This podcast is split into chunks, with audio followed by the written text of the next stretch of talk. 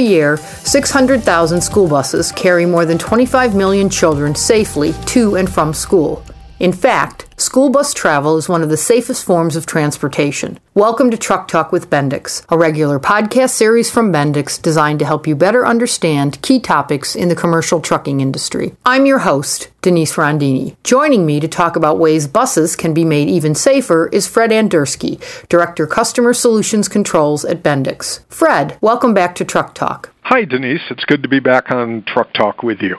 While school bus travel is safe, school buses still lag behind other forms of transportation when it comes to adopting safety technologies. Why do you think that is? Well, Denise, I think there's four basic reasons behind that. First is need, second is cost, third is availability, and fourth is state regs. So let's take a look at those. First of all, as you mentioned, school bus transportation is one of the, if not the safest form of transportation. So a lot of school districts look around and say, why do I need safety technologies? I already have a safe operation. Second is cost. You know, it's a school district. and we all know, based on our property taxes and other taxes, that school districts need money. And so, where they can save some money because they don't need or perceive they don't need these technologies, they're going to. Third, availability. You know, when you think about it, Denise, stability control, which Bluebird brought out as the first really active safety technology out there, has only been available for a few years. So, even if a school wanted these technologies, the school bus OEMs hadn't been making them available. And then, lastly, are state regulations. And, you know, states do a lot to put together a regulation that a lot of the school districts in that state are going to follow. And if the state reg doesn't have the idea of these advanced technologies, then likely the school district isn't going to follow up on them. Following several recent crashes, the National Transportation Safety Board made some recommendations to the National Highway Traffic Safety Administration, the Federal Motor Carrier Safety Administration, as well as state governments. Can you talk about about what those recommendations were? Sure, Denise, but before we get into the recommendations, let's talk about the crashes that drove the NTSB to make these recommendations. And they were two crashes that occurred in November of 2016. One in Baltimore, Maryland, which involved a school bus driver who had a seizure and lost control of the vehicle, resulting in a collision. The other was a situation in Chattanooga, Tennessee, where the school bus driver was speeding and also using his cell phone, lost control of the vehicle, and rolled over.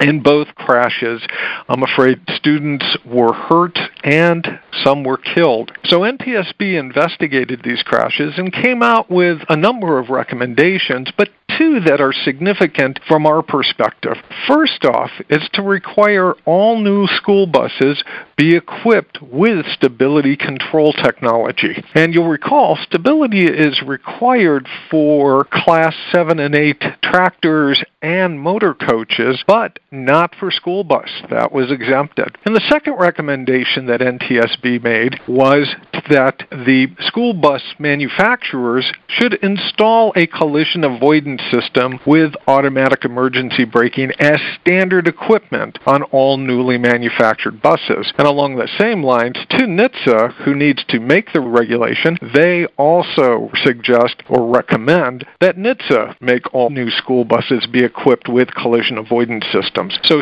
stability control and collision avoidance technology recommended by NTSB to be put on school buses. Why do you think things like electronic stability control and collision mitigation systems make sense on school buses? I think the reason why these technologies make sense is because even though school buses are, again, the safest form of transportation or one of the safest forms of transportation out there, things do happen. And as NTSB noted, they investigated a couple of crashes. And we know that there are school bus crashes that occur. And when a school bus crash occurs, it can be a pretty horrific situation. And that's because it involves students.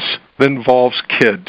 So having these technologies are there as good backup because when it really comes down to it, there's no school bus driver. In fact, there's no commercial vehicle driver anywhere out there that starts the day with the idea of having a crash. But things unfold in front of them, and next thing you know, they're involved in something that they didn't want to be involved in. So, why doesn't it make sense for school buses to have the same equipment to help those drivers out in those rare situations where they need a little backup. Where do school bus manufacturers stand on including these types of safety options in their standard school bus specs? Denise, this is where the good news is really coming out. Last week I was at the STN Expo in Reno, Nevada, and a couple of really key announcements got made. First of all, let's start with Bluebird. Bluebird has already been the first OEM to offer stability control as an option. Well, Thomas built buses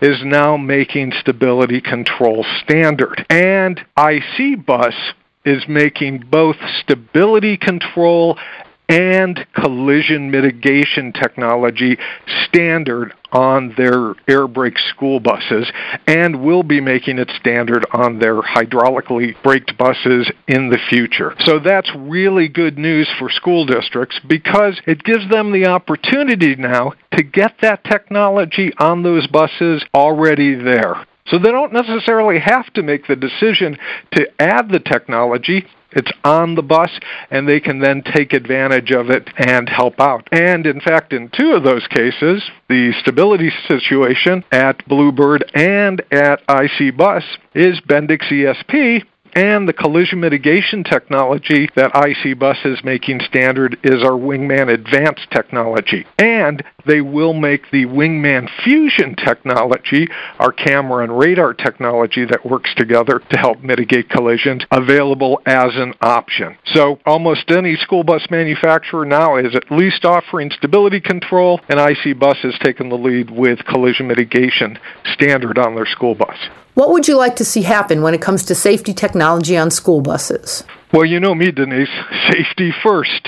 Okay? And if there's technology out there that can help keep our school bus drivers and our students safe, I think it should be there. And these are proven technologies.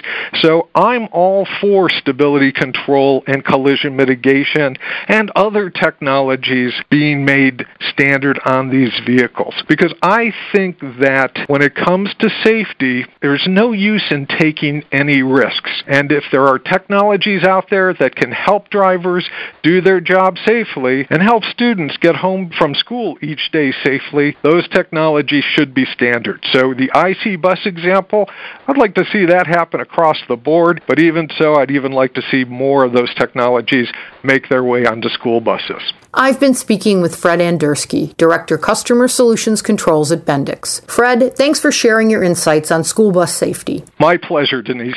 Subscribe to this podcast on Apple Podcasts, Stitcher, or Google Play and discover how Bendix Solutions can help you improve performance, increase safety, and lower your total cost of ownership. You can also log on to knowledge-dock.com. That's knowledge-dock.com where you can learn more about Bendix products and hear previous episodes of this podcast. I'm Denise Rondini, and thank you for joining us for Truck Talk with Bendix.